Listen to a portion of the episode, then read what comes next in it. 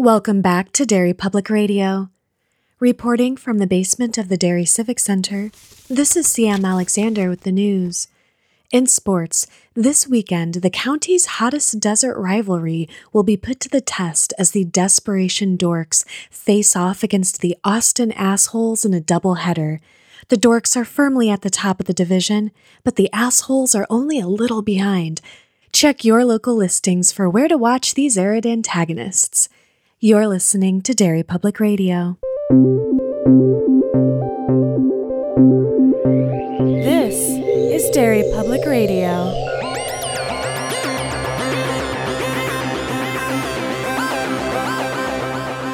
Welcome back to Derry Public Radio, a bi weekly Stephen King Book Club podcast. I'm one of your hosts, Joshua Kahn, alongside CM Alexander Hello, everyone. and Benjamin Graham. Hey, constant readers. And today, we are returning to the Patreon selection from Nick Tennant. We are covering Desperation through part two. For those reading along, if you're not reading along, spoilers. And Ben is leading our discussion. Ben, take it away. Yeah. All right. Let's recap. In the American Southwest, a crazy cop has been rounding up our main characters and throwing them in jail and also bleeding from his pores. Yeah. Sneezing his teeth. Hard. That's so gross. But what happens to him later in this part is even Oh my god. When it happened, I had to walk away from the book for a minute. Good. Anyway, we'll get to that. We are at this moment, we have our characters kind of split up into two areas. We have our main characters in the jail cell in a small town called Desperation, where this cop has seemingly eliminated everyone. we have the Carver family, or what's left of them. We have uh, Johnny, whatever his last name Marinville. is. Yeah, he's super famous. So I should remember that, you would think. Tom, who is the only local, an older, possibly drunk gentleman. Mary, whose husband was murdered in front of her at the start of the book. And God, I guess. I was trying to think who I mean- I else was there. And they're being watched over by a coyote being controlled by David? something. Da- was David the other character? Did Well, I he not said the mention David? Carvers. Yeah, but I feel like He is kind of important. We Yeah. probably should have mentioned the little prey boy up top. Uh, and then across town, who we pick up with Steve and Cynthia arriving in desperation. Still my favorite pair. Yes, I love these guys. I am right there with you. They are investigating Steve's boss, Johnny, had called them in trouble and they are trying to find out where he could be. And as they arrive in desperation, Cynthia talks about how she has a real bad feeling about this. Did she mention the last section that she thinks she's psychic? 'Cause it's kind Yeah, of she's- passed over. She's a hard-headed babe, but she's a little bit a little bit psychic too. Yeah. That's in this section that she Yeah. mentions. it. I, I, love, it. how like not seriously it takes that. Like Mhm. it, it's they Mhm. her and Steve have a lot of like intuitions Yeah. and they go off of that, but it has never made a like oh Cynthia had a psychic premonition. Mm-hmm. It is just everything is so bad here. The vibe is so bad that they are immediately like, "Oh yeah, this is a we're in trouble." I I do wonder what readers' impressions of her character might be without first being familiar with Rose Madder, because I put so much trust in her. because Yeah. I know she knows if something seems weird. There's a very good reason for that. Hmm. She knows weird. Yes. Well, I when I first read this book, I didn't even I'd never even heard of Rose. do you Madder. remember? I do. I loved Cynthia. Cynthia mm-hmm. was immediately probably one of my favorite King Yeah. characters. because she's rad as hell. Yeah. She's yes, she's just super cool punk girl. Like of course she's my favorite. Yeah. Anyway, as they're on the outskirts of the town, Steve has a real interesting reaction to thunderstorms.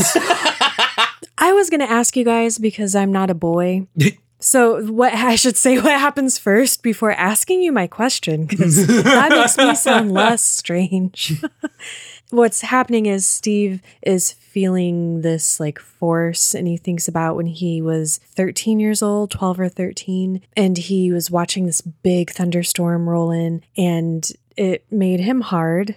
like just he, the air pressure and everything. Like he felt all those sensations. Okay, my first comment is it then says a year or so later he learned how to masturbate. Why did it take so long? And, uh, my I don't know if that's a fair question. I'm sorry if it's not. My second is is that a guy thing? No. Oh, no. Oh. I'm, maybe I'm speaking for myself, Josh. You're making Well- a real face. yeah, I mean, I've gotten a boner during a tornado. What? Uh, What? Josh is part barometer. I F5? am kind of, yeah. F5? Yeah, oh, oh, yeah, it was Well, a five. F5s get you hard. yeah. Uh, no, there there is something to the okay. This is gonna this takes uh, me back to a conversation. I feel like I never got to settle with you guys, Oh, so no. I'm bringing it back. Okay. A conversation from Revival that you both debated something with me that I should have stuck to my guns about, and it's about the sensation of being a teenager and when kissing a girl who's smoking and she blows smoke into your mouth while kissing, you get rock hard instantly, and you both were like, "Gross," and I was like, "It's true." You're still wrong. It's, you're It's, it's still the same oversharing. Thing. It's the is same thing. real It's the same thing with storms. There's something about the energy. Like, have you ever never stood in an open field while a giant thunderstorm rolls And in? And just cranked it? No. no, you can be hard without cranking it. I'd like to. Wait, hold on. I'm not gonna. I'd like to see you try. Is it's this is a good podcast? thunderstorms are fascinating, but they've never given me a boner. Yeah, yeah. I don't, man. I, I there. I feel like there is This a is- sexual energy to, to thunderstorms. This is a one sentence I'm part of so this. sorry. book. Do you guys ever imagine? We read like 400 pages. We are never ending this Do you, episode. do you guys ever imagine c- you're a cryptozoologist and Go on. you've been tracking Bigfoot through the forest Mm-hmm. and you feel something in the air change? Yeah. There's a pressure shift. And you approach a clearing, and as you come out into this clearing, what you see is Bigfoot jerking it to a house fire. Oh my god! What? Why? Did he start Jesus the fire? Christ, I wish CM had written this book. Steve, Jesus Christ! Steve, do you feel anything weird about this time? Yeah. It's about the second weirdest thing I've ever experienced in my life. What we don't know is Steve is from another book where that happened. Christ. God, that's amazing. Anyway, they they're really scared, but they make a terrible decision. Uh, instead of going to Ely, the nearest town that is miles away, they decide to head into desperation. We meet back up with Collie Entragian, the evil possessed cop who decides to give Ellen Carver parole. It, it's That's such. so upsetting. Why didn't he take Johnny? scene. He had Johnny. Why didn't he just take him for what he needs? Okay, so let's just not talk around it. He's mm-hmm. he's he's gonna pull a body swap. That's that's the Yep. intent behind yeah, this. there there's they kind of try to obfuscate it, but it is not. It's pretty mm, obvious, mm-hmm. I think. I feel like it does a good job of leading you there without confirming it for long enough that you're like, it's gotta mm. be this, right? But choosing her, I think, makes the only makes sense because she's the smallest and weakest, hmm. besides the child. Oh, but he wouldn't want us the smallest and weakest body, would he? If he, he's gonna burn through all of them, Okay. what I think it might have to do, it's there's a single line later on. I don't remember what it was exactly, but it is Ellen so far is our survivor who has rejected David's God. Yes. the oh, you're hardest. right. Yeah. because she, when he started praying, she was like, You stop it right now. You're being ridiculous. Mhm. And everyone else is just kind of like, Weird, whatever. So I am wondering if it is Collie or the force Mhm. inside of him is sensing the different levels of holiness, uh, the different levels of desperation Yeah. Hey, uh, that Yeah. our characters are in. Well, because And- he's afraid of David, so it Mhm. makes sense that the least religious or of faith person would be a good option. I mean, I think Johnny still would cut it, but and if he's trying to break David, which we don't really know, he doesn't seem like he seems like he's still underestimating because I thought Mm. that too. is like, oh, maybe he took his mom because it's his mom and he's trying to, you know, make him feel hopeless and desperate. But yeah, Mm. Well- I, I think you could make it be that, but it's really cool. Part of what I like about Tak, we'll we'll say, as a villain, is that he's doing all of this stuff, and I don't think there's much rhyme or reason. no, doesn't No. it say later that he is doesn't remember things? Like Mhm. remembering is not a priority. Yeah, it- It's, something more eloquent than It that. is such Tak as a villain is like a primal force of nature. It's like an It is- animal. it's an old god, Mhm. and its reasoning doesn't seem to be human reasoning. So Yeah. we're discussing like, why is he doing this? Why is he? I I don't know. Maybe we'll get it later, but I don't know that there is a set plan as know, much as it is just chaos and spread evil as much as it can. Well, and if you leave it kind of open, people can have debates about multiple mm-hmm. things it could be. So he opens the cell door and pulls Ellen out. And of course, everyone has the first thought. Uh, and he immediately shuts down, kind of grimaces at the thought of it, and says, No, I don't want that from you. Thank God. Yeah. And in that moment, oh, I did skip ahead. The coyote isn't there until he screams out in this language. What do you guys think of the language of the unformed? I think it rules. it's we've heard it before. Well, depending on if you've read Little Sisters of Eluria. Is that right? Mhm. It's been a really long time since I've read. And also, yeah, it also has these little uh, marks because uh, they mentioned the the can- the toy- cantoy. Yeah, from uh, it's Talisman. low men in yellow coats. Yeah, Mhm. talisman, hearts and Atlantis. And it, it sounds Dark so Tower. much like it could be the same language that produced um, Ca- the Cancarno Ray and stuff like that. yeah. And and what is, what do we call this language? The language of the unformed. I believe that's yeah, that- which yeah, is that is so rad as hell. So the cop speaks out in this language. I will say I, I switched over to audiobook, read by Stephen King. Surprisingly good. Yeah. But Okay. not uh, for long sessions. Stephen King has a quality in his voice that it, it's fine, but if you're listening to him talked read a book a lot, I think we've talked about it wouldn't be my King first choice, first. but he, he does a good job reading it. he calls in a coyote who comes and sits in the middle of the room so rad. and stares at David as uh, David gets a message from God. Uh, he doesn't get He, he figures Yeah. out what the message from God means. right. and uh starts starts getting naked. I like he asks Mary to turn around. I like that when like everybody knows what he's doing. That he well, they don't know why, but they know he's taking off all of his clothes, and he looks over and Johnny's just sitting on the edge of his bunk, like popping lifesavers and watching him. It's like, Mhm. stop it, dude. He's a creep. We'll we'll get to Johnny. I my feelings about Johnny Marinville are complex. we have.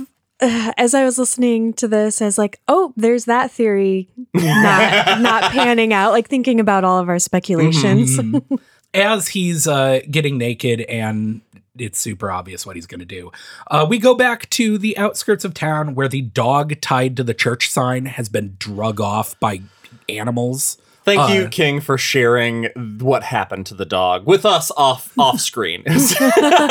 Well, it's it's great because like is great. obviously there were so many signs very Yeah. early on Mhm. that uh, I would not want to go into this town. And when they drive past, they see the you know kill all dogs or whatever is spray Yeah. painted on it. Very upsetting. Mhm. But the fact that the obvious warning signs are gone yeah. is like, oh, they- they're in trouble. If I ever see kill all dogs or anything like that anywhere, I'm getting Yeah. far away. Yeah. Mhm. But instead, they pull over at the Quonset hut that we saw earlier as everyone was driving into town. The lights are on and the parking lot is full of cars. So they figure Thank someone goodness. Yeah. has to be home. So, uh, the- walking in, the the AC is on, like the radio is on, everything, but there's nobody. So it's it's almost like everyone vanished uh, until they find a sign when they The- the aquarium. The aquarium is oh on. my god, the aquarium is such a great. He's like looking through it. Steve sees it and he's like, "There's angel fish There's all this fish. There's this fish." And Cynthia's like, "What the hell's that?" Before before we get inside, Oh, sure, yeah. I do. There's one little thing is the reason they're stopping at the Quonset hut instead of driving into town proper and going to the cops is Cynthia says she has another one of her hunches that she she doesn't want to go to the cops 1st Mm-hmm. She has a her character has a built-in reason not to want to go to the cops. yeah, sure. Like, Yeah. I, I thought it was funny that they didn't use more of her backstory. Yeah, because- she's just like I don't know. I I don't feel right. I wonder though how that would have read thinking of Holly and how you and I, Ben, Mm. met Holly in Mr. Mercedes and not the Bill Hodges trilogy. So maybe her reflecting on more of her experience and not leaving it vague would have personally I, the the two tone hair and the just general punk attitude if she was like nah fuck the cops i'd be like i love this character there's also a sandstorm picking up we should mention so they put on uh, bandanas and head inside and maybe this is just me but i had such a feeling a few times in this section reading someone's tabletop rpg adventure because the way that they go into they they go into this building and they are in this office looking at messy desks and kind of trying to Sherlock Holmes their way into oh these are the Yeah. kind of people that are here and they go through a door behind the desk and it's like you enter a hallway. There are two doors on one side and one door standing open on the other. At the end of the hallway is a bright light leading into a larger room. What do you do? And i loved it personally. And the first thing they do is they go into this room. They're scared out of their mind mm-hmm. first of all. They're doing the thing where they're whispering at each other despite the fact that they're mm-hmm. in an empty building which I love. And they hear a bubbling that turns out to be a totally normal aquarium. Yeah. that, that Josh was talking about. There's a Yeah. blowfish in there, a suckfish, and a handfish. and a handfish. There it is. trying to make Yes, it nice. Yeah, the severed hand, and I, that it has a scar on it, which is the thing that sticks out to Steve as oh, I, that immediately disproves the idea it could justify it as a prop. like it's too real. It is Mm-hmm. someone's hand. you think that that's going to be the scariest part about this adventure? You you wouldn't think checking a voicemail would be horrifying. Fuck. Ooh, I love stuff like this though. Yes. Like any Mhm. broadcast, anything that has power to do something. Ugh, Banshee Yeah. chapter. They they see a blinking answering machine, and immediately I think Cynthia's like, "Don't fucking do that! Don't touch that!" And Steve turns it on, and it is just a monotone voice repeating "Numa Soma Sarks, Numa Soma Sarks." Which now that I know what that means is extra disturbing. as they head deeper into the building, we catch back up with Ellen and the cop heading south towards Ellen- the pit. Who's a Paul Sheldon fan? Yep. Yeah, so great. Yeah. what? Which misery book? was? Misery's Paradise. Mm. I love that she's like, you know, my relief is wearing off. I was feeling pretty good that I am still alive and not being raped and murdered, but now I'm worried about okay, if he's not going to do those things to me, what is he going to do to me? Which is a very fair question. Mhm. I, I love this bit. It becomes kind of a, a recurring motif with a few of the characters where Ellen is thinking about everything that has happened to her. And it says mm-hmm. she it, it becomes a matter of not wondering where she is, but who she is. And she thinks of all of the different versions of herself she has been in her life and how the events of the past 24 hours are so terrible and so traumatic that it has fundamentally changed her as a person. That's just cool. It is It's- cool. It's real. Yeah. And heartbreaking. Mhm. And her saying, if she can be the Ellen Carver that went to PTA meetings and the Ellen Carver that loved her husband, could it also be true that she is now the Ellen Carver that will never see her family again? Ah, goosebumps. It's hard too because when you're reading a book and you just have these few characters that's very intimate, you're reading them thinking of them more as heroes or protagonists just at the very least and not as just normal people. All the while, Entragian's Starkification is speeding up. yeah. Uh, it Yes. sucks Proud in a major way because this scene This ends with him driving up and over the edge of the pit while Ellen is asking him these questions Are you going to kill me? Where are we going? And he responds by pulling his own tongue out of his head. It's I love that first she he tries to answer and she says that she can't understand what he's saying. Yeah, it's not a power move. no. And then he, and then he opens so I love the idea that he probably tried to talk and it just Yeah, because he kind of goes "Ah," yeah. beforehand. And he just takes it and wiggles it and throws it to the side. Not a big deal. Sucks. Oh Such my a God, silly so guy. gross. He's so, so wacky. Yeah, I would have loved if he'd wacky done like a tacky. bit with it, just like put it in his hand and done a hand puppet. Yes. Yeah. That's what we were missing. we reach chapter two, where David remembers the story of Daniel in the lion's den, and we go, yeah. we, we know we knew what was what's gonna happen I something that I really like about getting into this part of the chapter where it talks about uh, his conversion is Mhm. what uh, the Reverend keeps saying. It's the only true conversion he's ever seen. But it- to David, it isn't that.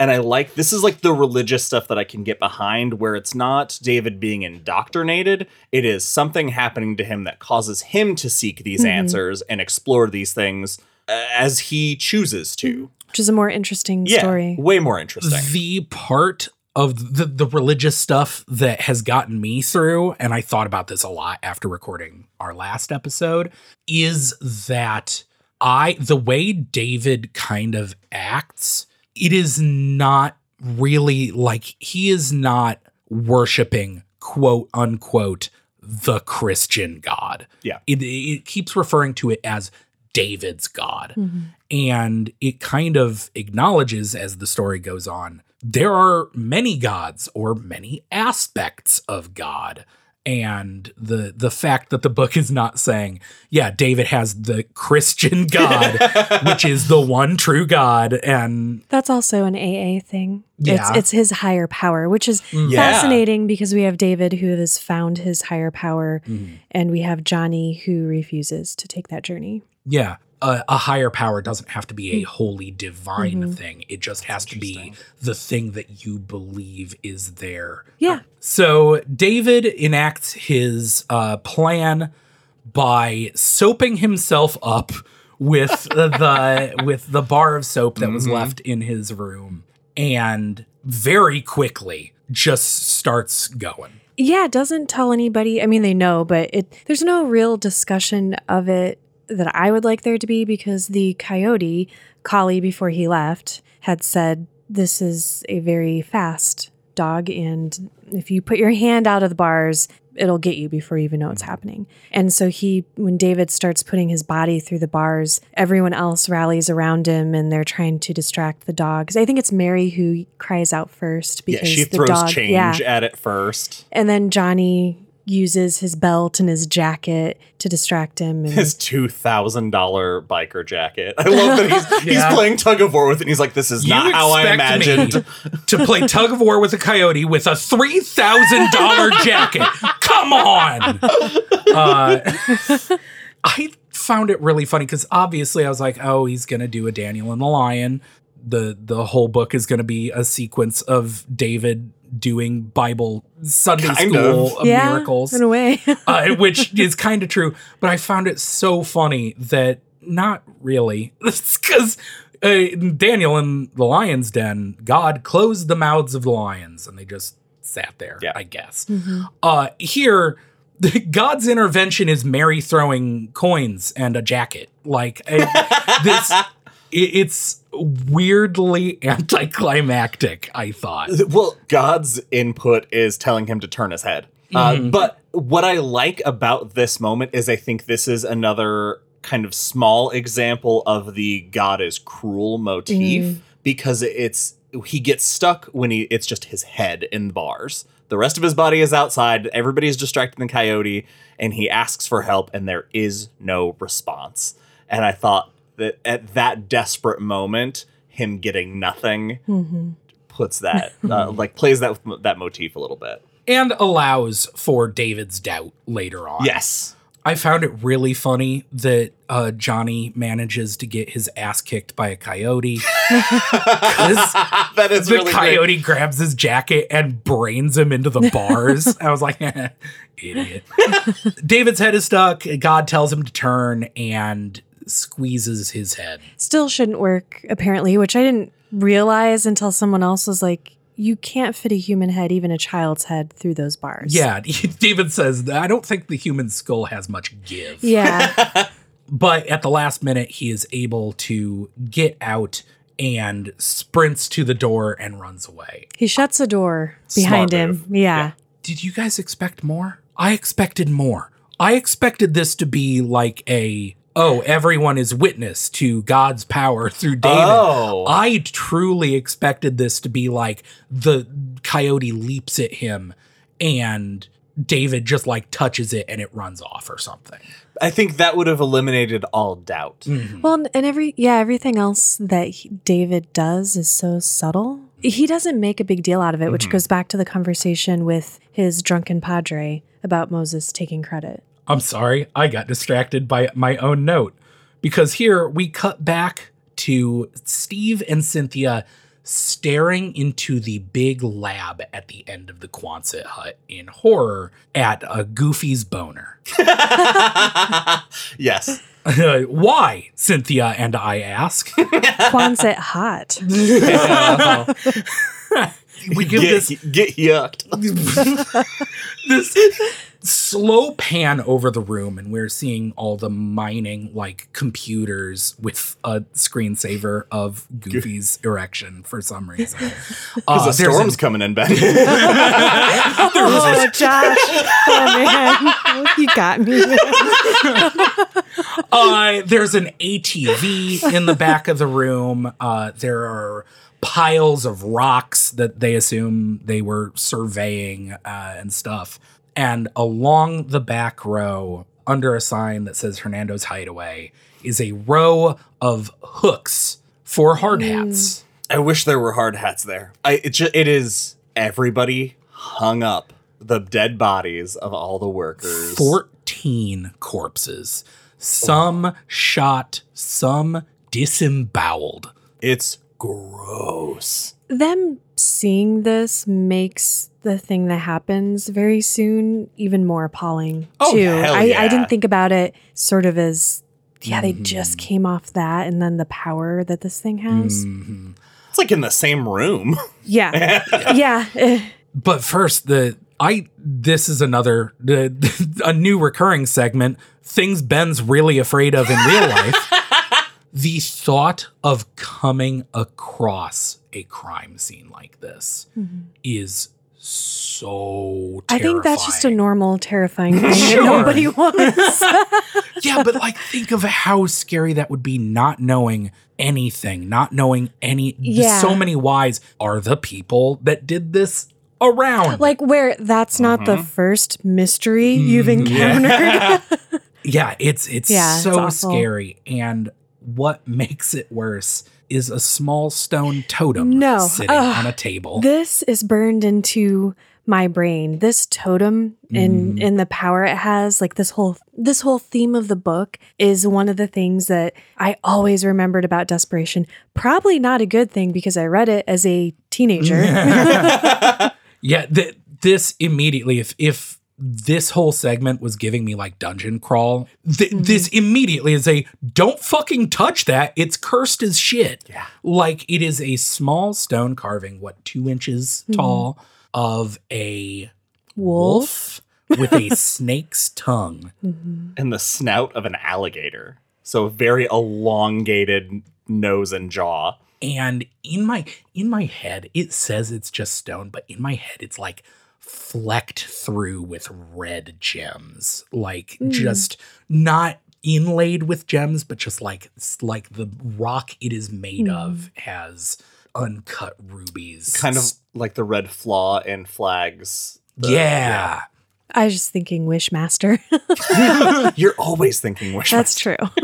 immediately immediately Cynthia sees this thing and is like, yeah, okay. I don't know if this is how she did it, but in my head, she just took her index finger and went boop right on the top of the statue's head. And instantly, her body, it's like a force has pulled it forward, and her hips thrust so hard into the desk that Steve thinks, man, that's going to bruise.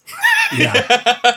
and she she says, "Oh, I think I just never mind." So I wonder what that's about. She got that desk pregnant. Also, when she touched this thing, the lights flicker. Mm-hmm. And the Like- radio goes out? Yeah. Oh, we didn't even mention the. yeah, that's such a cool. They come in and the radio's on when they first Yeah. enter, and he turns it off, and he just hears another radio further into the building. It's such so a creepy. cool- On the same station, so it's Yeah. the same song. but the the radio goes out. The uh, goofy screensaver goes away. A whole bunch of awful shit, and Steve makes an even worse decision of also touching it. This is so messed up. He as soon as he touches it, he feels that that energy, that pressure, and he instantly starts thinking about experimental things that he might like to do to Cynthia, things that you'd never talk to your friends about. There Things is an- from Hellraiser. There essentially. is- Yes, that's what I was thinking, There's yeah. an edge of violence. Yeah. Like I think he says later, like sex and murder had become mixed up, had become the same thing. Yeah, he understands Ted Bundy later for a moment, which is awful. The image that pops into his head of them having sex under the hooks of hanging bodies with the stone fetish in their teeth between them. Like, yeah, is holding it together. Yeah. Madness. That's what I'm. T- that's like burned into my Yeah. teenage brain. Yeah, I, I wrote. It, obviously, they are both 100% cursed. Yeah, like, you're cursed forever. Uh, they they knock it across the room to kind of break its spell. But Steve says he could feel it, quote, like a physical presence in his head, a thumb poking into the actual tissue of his brain. Hmm. Josh, you and I were shipping them last episode. This isn't how I was shipping them. It's not not how it should be. they discuss what to do because he, Steve had said, you know, if things turn bad, we will head to Ely right away. And when they discuss what to do, Cynthia's like, Ely, no hesitation. Yep. Let's get the fuck Yeah, heads out on of a here." hook and table fucking get out. Mhm. But Steve's an idiot, so they head into town. Meanwhile, David is at the top of his, uh, at the bottom of the stairs now, and finds that his sister's body has been mercifully moved. And I have the, I, I make the mistake of thinking, I hope he doesn't find her. Mhm. But it doesn't take long when he goes into one of the back offices and finds many bodies hung up on coat hooks, including his sister wearing her favorite Moto Cop shirt. And I just wanted to ask you guys, who's who's your favorite Moto Cop? I don't know what that is. Me neither. You, you, don't, you guys don't remember the Moto Cops? Cassie Styles? No. Colonel Henry was cool. No, no, Hmm, it'll probably never come up again in a book, uh, and it's fine. This part I wrote down. I refuse to take notes. It seems disrespectful. It broke me, man. It was it is Yeah. tough. I'll, I'll do a quick rundown because let's do that. He decides he's gonna take Pie down from the hook because she doesn't deserve that. Well, and what are And- big brothers for? What are Big Ugh. Brothers for? Even if they couldn't say protect her from the big boogeyman. hmm and he I, the moment that i love though is that before he touches her he takes a second to say a quick prayer because he doesn't want his last feelings of her to be about being grossed out or anything like that so he wants but he wants to do this for her and as he takes her down he sings to her and he apologizes for pulling her braids too hard and being mean to her and and sings her her favorite silly Mhm. song while he lays her down and puts her in a blanket. It's really really cute. It is cute, and her body will be fine. Nothing Mm. bad will happen to it. That scene, that scene Mhm. fucking wrecked me. Especially, well, we'll get it's there, so but especially unnecessary and I love that it's so who did unnecessary. it? Yeah, it's so scary. Oh my God, I didn't even think about yeah, that. Yeah, let that crush your soul till we get there. Uh anyway, uh David moves on, finds the body of James Reed, the town safety officer, and his gun. We know that he has at least 5 bullets and he heads back upstairs. And keys. Hell yeah. And keys. Yes, Very course. important. That's pretty important. I do love it when he comes back upstairs, they're all tense. And uh, he shouts from the other side of the door that it's him. And they have this full conversation about the coyote is like where he is. And Mhm. the and it makes a point to say that the co- coyote doesn't react. And I'm like, yeah, the coyote doesn't speak English, does not know there's a plan. but it is such an insane plan to just I'm gonna throw the door open and aim where they're telling me it's at Mhm. and hope to God that works. Everybody ducks for cover except for Ralph initially. Yeah, they Yeah. have to Dad. convince Ralph to get under Mary the bed. said the perfect thing though, because everyone's yelling at him, and he's he wants to protect David, so he's like, "Son, I'm not getting under there." And she's like, "Dude, do you want his last memory of his family to be when his sister was murdered, his mom was taken away, and he accidentally shot his dad?" And then Ralph's like, "Shit." Yep. So he Yeah. gets under there, and Tom, who's a veterinarian, the older guy who lives in desperation, is giving him really, and Johnny too. They're both Mhm. like giving him really good advice because he's never fired a gun before and tell him he needs to aim up and talking to him about the kickback and everything. It's, it's a, I don't know, it's a cool Mm. moment. Like the first time all of our characters, with the exception of Steve and Cynthia, are sort of coming together to work towards one common goal. Mhm.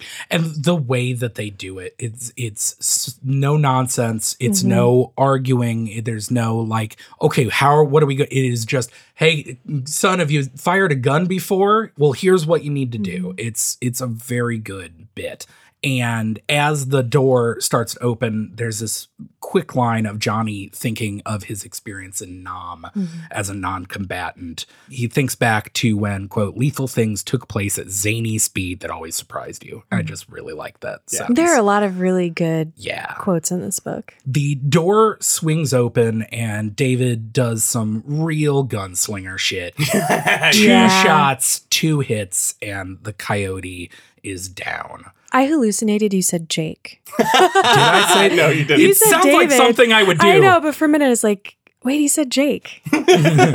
Johnny thinks of how proud he is of David and how much he hates his own kids. Yeah, because the first 20 years, they're just annoying little shits that you have to take care of. And then the next 20, they're upstaging you. Johnny, any moment, I think, oh, his thing is going to be like the giant piece of shit who, you Mhm. know, makes the ultimate sacrifice. Like that's where I saw his character going. And then he does some of this stuff. And I'm like, oh, you're so gross most of the time. his ego Yeah. is so enormous and it is such the obvious damning flaw of his personality of his entire character that you're just waiting you just know that that is going to be the It's, downfall yeah, it's fascinating going to, be with him because it's like, how's this going to play out? it is going to cause some catastrophic Mm-hmm. shit later. But for now, he just is a dick. David goes and Mercy kills the coyote. That made me really sad because we also get a little bit, I think, here insight into the coyote or somewhere around here. We get more with the animals. There's a lot of animal murder. They're not willing. Like, there's a real big Mhm. difference between the human, I don't want to call it possession. I mean, it is, but it, it Mm. seems more like a hosting thing, a human takeover versus animal takeover. And it's more like this, this magnetistic, magnetistic. I'm going with it. This magnetism, this force that is forcing the creatures to obey Mhm. Tak. It is about control. It is about power. There's no It is- melding of the personalities with Mm-mm. the animals. They are So- they are not willing participants. Yeah, so it is just I loved that the, the this animal got a mercy killing, but I on the re-listens I just skipped. yeah.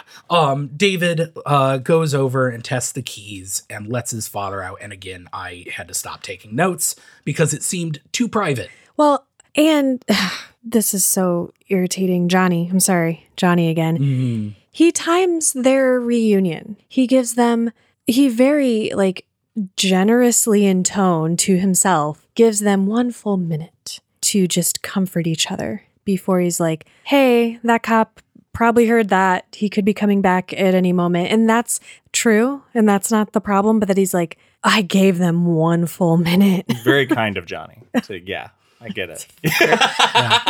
he slowly lets uh, everyone out and they go to look for guns. And again, Mary Johnny's finds- abusive. I'm. Oh yeah, no, he's Physically violent with Mary because she irritates, she bruises his ego. Mhm. So fucking minorly uh, too. She she startles him. Yeah. He's mad that he's a pussy. Mm-hmm. Yeah, and that just keeps coming up. His Yep. like the fragile masculinity mm-hmm. of Johnny uh, is so because like later on he thinks about when he doesn't get a gun with bullets in it how dare they disrespect his manliness by giving him an empty gun that they specifically say they're giving to him because he's manly like we needed someone to, that can like swing this It's who's bec- big and strong It's Here because. Mary says it, and she and he's like, "That bitch oh yeah, gamed like me." she mousetrapped me. yeah, Well, la- we'll talk more about it later, but he uses this like he's like, "Well, I give Tom this bottle of booze cuz he, he needs to take the edge off and he's our connection Mm-hmm. to this town." And yeah, maybe I was miffed about the gun thing. That is the sole reason, you piece of shit. You're an AA. You know you don't just give someone alcohol Mm-hmm. No, who's an an alcoholic. AA. Well, but I mean he is aware. they do uh, king does a great job of making these moments with johnny and not like how do i put it he does a great job of writing johnny as having these massive flaws that he himself is not aware of yes. Mm-hmm. like it's it is so glaringly obvious to us the reader that he is a little man baby yes. and he's just like but he's so good at lying to himself Oh yeah. it's great I just have to say, this is what you and I, Ben, I think we're trying, the point we're trying to make about from a Buick 8 with the, where, where he's Yeah. blaming the victim. victim blaming, yeah, yeah. Who we didn't feel like the writing made clear that guy was supposed to be a piece of shit. Mhm. That it's ex- that's the kind of flawed character writing I like, where like even if he thinks he's cool, it's just so clear. The difference, I think, is that all of these moments we get from Johnny's perspective, his take on his own actions. And so, mm-hmm. of course, they sound perfectly reasonable. He believes. I need to get this guy alcohol mm-hmm. because he's get he's getting the shakes and he's our local. I, I'm I'm just mm-hmm. doing my service. And He lies to himself Oh, real good, so real so good. well. But that's I think that's the difference is in Buick 8, you're hearing all of it from an outside. Yeah. Whereas this, we see, we hear how he lies to himself. Yeah, Um, so they search, they find Peter's body. Uh, they find another dead lady with eye trauma, which is worrisome with the I have eyes like holes or whatever like that was. I keep seeing these bodies with their eyes gouged out, the holes in their skull. I'm like, is Tak seeing them right now? yes, yes, Yeah. Right? yeah. Very scary. All he's seeing though is Johnny's crotch. right. Uh, they also briefly mentioned that they found the fire chief with the handle of a golf Wow. club shoved down through his head into his chest. It's that's fucking crazy. That's the most brutal shit I've ever heard. It's so funny because Mary finds that, but we're with Johnny while it happens, and mm. his lady that he's got his stuff, his junk in her face. And she, so we don't ever, she, we just get it as her telling him about it. And it's such a epic death. Mm-hmm. They meet back up at the in the in the lobby and they are this is cool. They're armed to the fucking teeth now and there is not a single point where I'm like, "Oh, thank God they're safe." yeah, exactly. yeah. they find True. so many guns and so much Mm-hmm. ammo, and there is not a single second where you're like, oh, thank goodness. They are just as much trouble as they were without them. Well, they're being obviously watched by buzzards and coyotes and everything. And I think it's mm. Tom who's like, don't, and rats and stuff, like, don't shoot any critters unless you have to because you're just going to waste bullets and you're going to mm. draw more. Mm-hmm.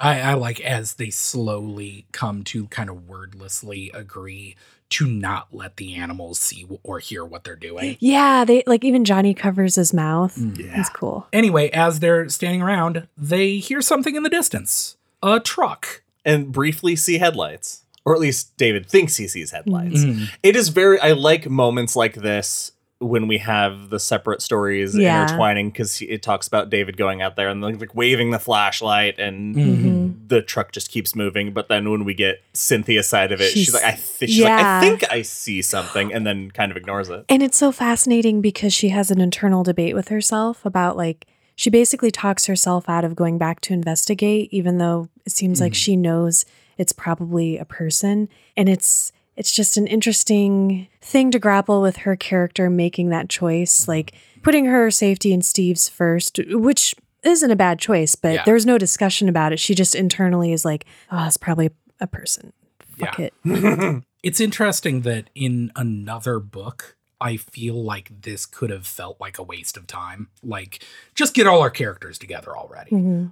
But I didn't feel that. I was just like, oh, they missed each other by so little. They were together Howard- sooner than I remembered them being together when Mhm. they finally do. I was like, wow, that feels so quick. It's halfway through the book. I, I know. it's a fast book. It's a fast read. Yeah, we we cut to Cynthia and Steve in the in the truck. They are seeing the upside down bikes and the dark houses and wondering where all the people could possibly be. Cynthia thinks that uh, about how they're acting like characters in a horror movie, sticking around By and not investigating? fleeing uh, immediately, and thinks, "But isn't that how people act?" I, I uh, posit to you two: Is that how you would act? No, uh, my ass would be heading back the way I came Right? so fast. I don't know. I've never been in that situation. How how hard would you justify to yourself that you're making more of something abnormal than what there really is? I guess it depends on like how it makes you feel. Once I felt uncontrollable lust and murder rage, yeah, I would be. I, I think the 14 dead bodies would have done it for me. Personally. I felt judgy. As they're exploring, they decide to pull over and check out a house. Man, all right. This is fucking crazy. I know. Why this- were they sitting down to that big snake dinner? who who can eat? A baby's not going to eat that many snakes. Uh, they investigate this house, and it's He's the only one with a baby. He knows. yes, exactly. I've tried to feed my baby so many snakes. It's a waste of money. Uh, they just end up eating the rats that you bought to feed the snake. Anyway, it's not. A, it's a whole thing. It's just a dead family who've been bitten to death by a room full, uh, a house full of snakes, and it's it's so scary seeing those dead bodies. But what's extra scary is that when the first snake notices them, they know that all the snakes notice them at mm-hmm. the same time. Mm-hmm. And Cynthia sees something like movement under the mother's Oh, that's so shirt. gross, yeah. And even though she can see she's super duper dead, at first she's like, "Oh, she's breathing." No, No. something's breathing. It's not her. yeah, they uh, immediately run for it because Cynthia is afraid of things that bite. Yep. and uh, they run back to the truck and start driving out of town and find there is a trailer blocking the road. And before they can drive around it, they start getting dive bombed by buzzards. That the army that comes out from under and around the trailer blocking the road is insane. and the fact that oh wait, wait uh, that it'd be jumping ahead. Never mind. Uh, Oh, were you going to mention the carpet of scorpions? Yeah. Let's can we just talk about this? Yeah. the scene? Because as they're like sitting there freaking out, not knowing what to do, they see from under this trailer hundreds, thousands of scorpions. And Cynthia thinks about the scorpions working together to pierce the tires. She's thinking about the RV because she doesn't Oh, know. They mhm. don't know anything about Collie, yeah. Yeah. which I keep forgetting. But I'm sorry, scorpions can't pop a tire. what if all of them aim at the same spot? I wouldn't put anything past anything in this town. At That, this yeah. point, yeah. Yeah. I think that is true. Anything's We're kind of beyond what what is it that Collie told uh, Johnny in the first section? We're beyond the why or something. Something like that. Yeah. Anyway, as they they stand there kind of starting to lose their minds, we head back to our other group and Johnny running upstairs to find his phone. And he finds it. And so now they can make a call, except Yeah. there's no there's no bars. service. Yeah. But David is very like, give me that.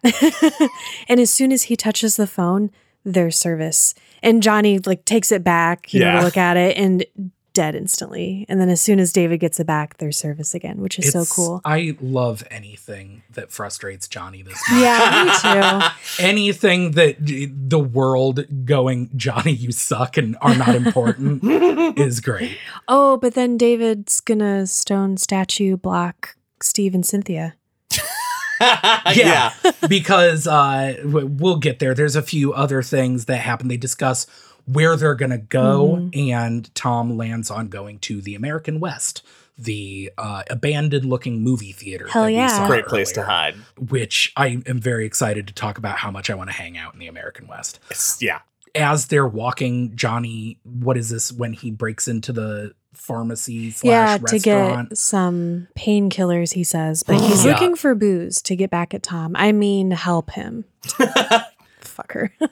Yeah, he he is because he tells everyone I need painkillers, but all of his inner monologue is like I'm getting booze. hmm Meanwhile, Steve and Cynthia are trying not to panic, but all he can think about is the stone statue. Yeah, this the, in their headlights, this wolf came by and had it in its jaws and just dropped it. Steve and Cynthia are trying not to panic, and they are kind of still dealing with the effects of the what we learn are called can tahs. hmm Cynthia is just acting very, very strange. Would, would you say, Josh? I- It's is this the the where she thinks about that's if she just had that now they'd be able to get through here. That's the Mm, solution. yeah. Yep. That's what I need. It's going to solve their problems. and they're Dangerous slowly, yeah. Yeah. they are slowly kind of discussing and trying to talk around what th- touching it made them Mhm. think and it becomes distressingly sexual in that they are both obviously not actually into what is happening yeah. right. it is it is this weird animalistic sensation Yeah, they don't want to have these thoughts Yeah, or do what they're doing. it's like their it's like their brain is mud. it, it- by touching that thing, every bad thing that's ever happened to them feels like it just happened again, but also they're kind of horny about it yeah. Mm. in, a- in a way that you just can't, they can't untie those knots. To be horny about your trauma is the, like, and that's my worst fear that some crazy small god would do that to me. Yeah, it, it sucks. And I wrote here, I think Steve and Cynthia are done for because as they are like on the verge of like jumping out of the car and running back to the Quonset hut when a wolf steps out into the road with something in its mouth.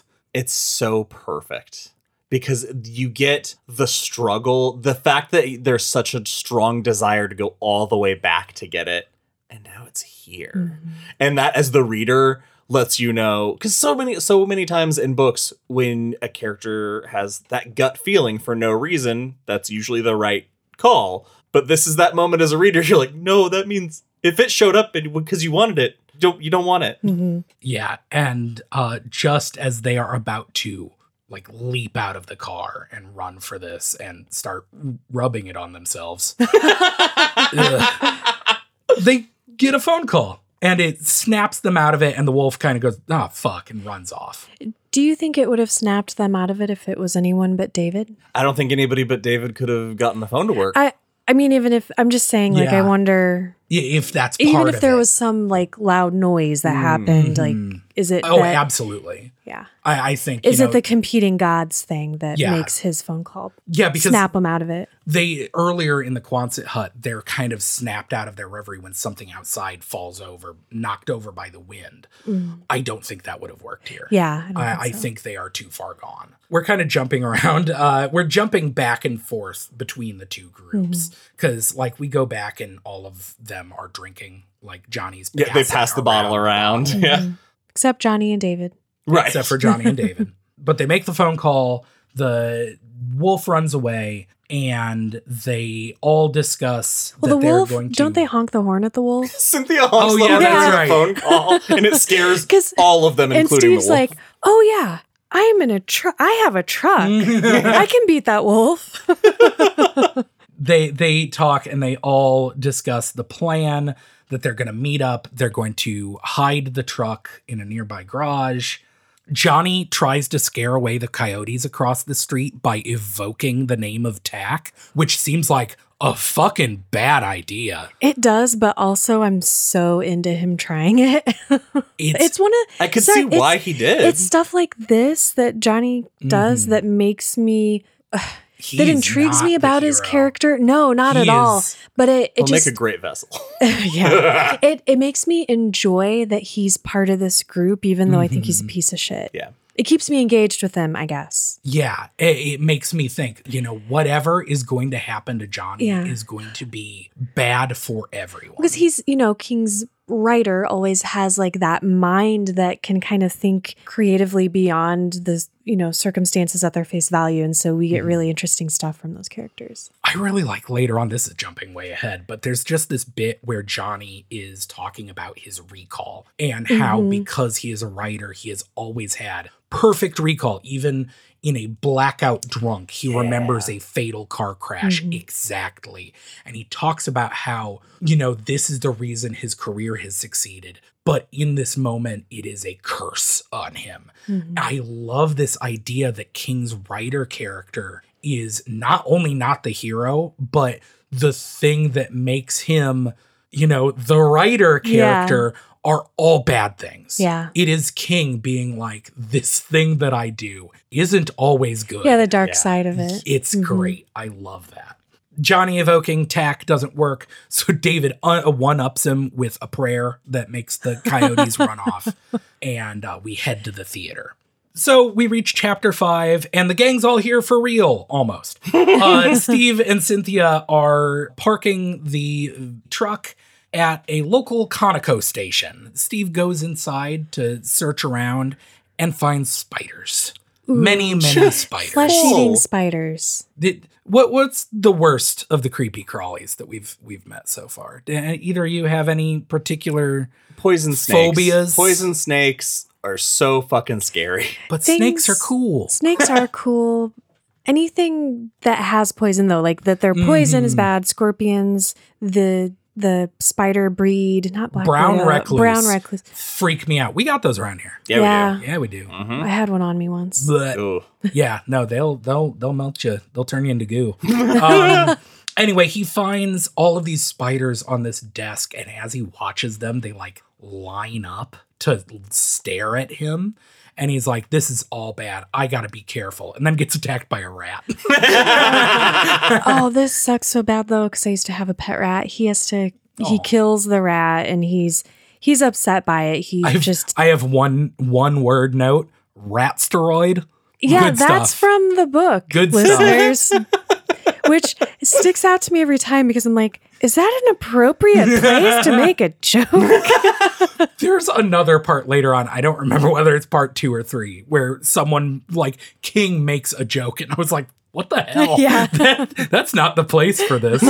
uh, yeah, he absolutely destroys this rat. yeah. Well, because the rat is the size of a small cat. That's also a Mm, problem. That, yeah, it's a massive rat. yeah. But he brings the truck inside and telling Cynthia, "Watch out!" as he's like beating a tarp, making sure that there's nothing in there. I love he barely spits the word spiders out and he looks back and, And she's she's, just just like taken off. as they're doing this, uh, the other group is entering the theater uh, through the women's room window. Because this place has been closed for a real long time. Tom says it would have been demolished if there were anything to yeah, put like up. 10 years ago it would have been demolished. And the only way in, all the entrances are boarded. So the only way in is this window because this place has become a hangout for uh, drunks and teens. And uh, why they would ever leave this place, I don't know, because they also, I think this is maybe later, but they, Collie doesn't have keys to this. He has keys to all of the open Mhm, buildings in mhm. town for emergencies, but this place is truly locked up. And it's an old abandoned theater. So teenagers will hang out here, and then Tom and his pals come and get drunk here and reminisce. Yeah. Mary takes a moment to think about how much she fucking hates Johnny because everyone fucking hates Johnny almost immediately upon meeting him. I like at one point, she's like, Good. It'll be good for you not to have everything you want. Mhm. She does take a second, though, to recognize that he is a human because he is uh, extremely blind in the dark, Mhm. which may or may not become important. Mary, throughout this, is having the same thoughts that Ellen had Mhm. earlier, where she is thinking, "The old Mary is dead. the The Mary that I was just a day ago, hanging out with my husband, Yeah. is gone and this person is someone new. And she can't grieve her husband. She does not have time Mhm. to spend doing that. I like that it's expressed as a fear that getting through this, the fear is that on the other side of this, I'll Mhm. have to deal with Yeah. all of that. They kind of explore the space. The Dave or Tom has painted murals all over the place, so cool, which is and they're good. it makes it one of the reasons I'm like, God, I want an old abandoned theater my friends can drink and vandalize. Like that sounds great. That sounds like a good hang, man. We kind of had that for a little bit. Yeah, we kind of did, didn't we? They have this discussion here where they're talking about how the cop killed everyone. More importantly, why they didn't kill Mhm. them specifically. Is this a lost kind of thing? Is is this uh, a, a destiny? Our survivors were picked because of their question marks. I It assume could- that could be. I mean, it, usually in king stories like this, th- the force of evil thinks it's making decisions, but it's the white that is also orchestrating things. As they're discussing this outside, Steve almost brains a woman with a tire iron. Should have. Oh. As it turns Aw. out, that's a spoiler alert. Uh, there's uh, this woman. Uh, King says an older lady, 30 at least. what the Nah, fuck? I know that's out of Cynthia's mouth, which is the only way I can accept it. But oh, I didn't even notice that. yeah, That makes she was sense. like an older woman, at least thirty. I was like, fuck like, wait, you, what the King." hell? um, and she is beside, almost out of her mind in Mhm. fear, uh, saying, "We have to get out of here right now." Not listening to, not acknowledging Cynthia at all. yeah. And Cynthia makes note of this and is Mhm. saying, you know, this is I've seen these women before who only have eyes for the guy, like only see them as the person who can answer their questions or solve their problems. And it's you know, if, listeners, if you've read Rose Madder, it gives her thought about Andrea so much more weight hmm to to know why she has those thoughts.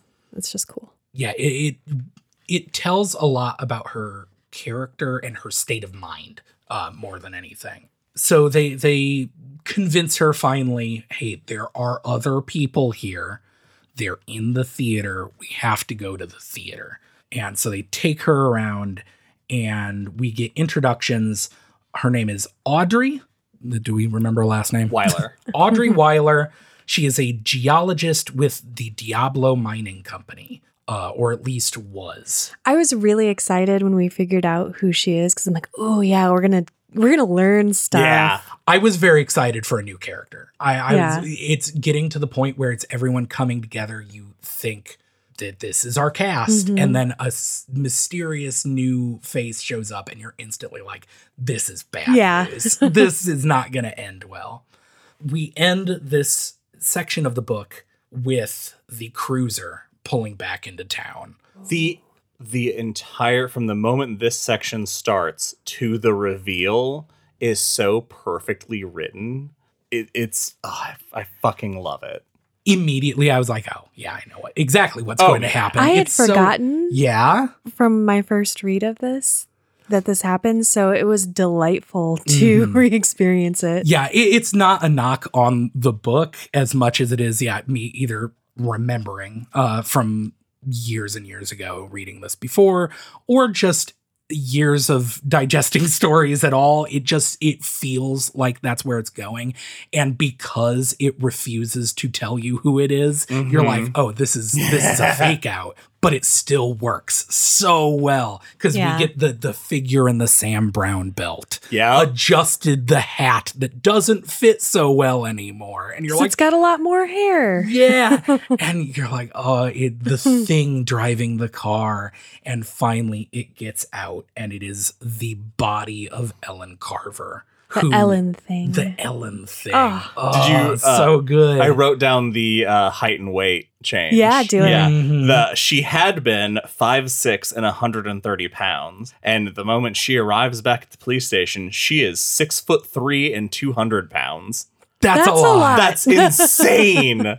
and she she comes back and she discovers the empty Ooh. cells. but then she pulls out the spider fetish and summons those recluse spiders to her, which then of course it's like that moment thinking about all right there's so we've seen the coyote one there's a spider one uh, there must be like a snake one all of these yeah, creatures because we've they're all seen. like recursive because Yeah. the one was a wolf with a snake tongue. This is a spider with a wolf tongue. yeah So scary. It also makes you realize how many more eyes Tak has because Mhm. not just like higher intelligence creatures or even humans, but I didn't think about insects for a very long time. And then I was like, oh, they're so fucked. They're Because there are insects everywhere. everywhere. But it, the fact that it ends, I'm trying to remember, it says something to the effect of uh, it describes Ellen Carver's hands tapping Ellen Carver's collarbone. Like it, it Uh, always yeah, like uses. Yeah. her- what the description of the body part because it's not Mhm. Ellen's anymore. It's fu- it's so cool. That's it for this episode of Derry Public Radio. As always, thank you for listening. Join us for our next episode where we will be covering part three. For Benjamin Graham and Sam Alexander, I'm Joshua Kahn reminding you when you're in desperation, there aren't many places to hide.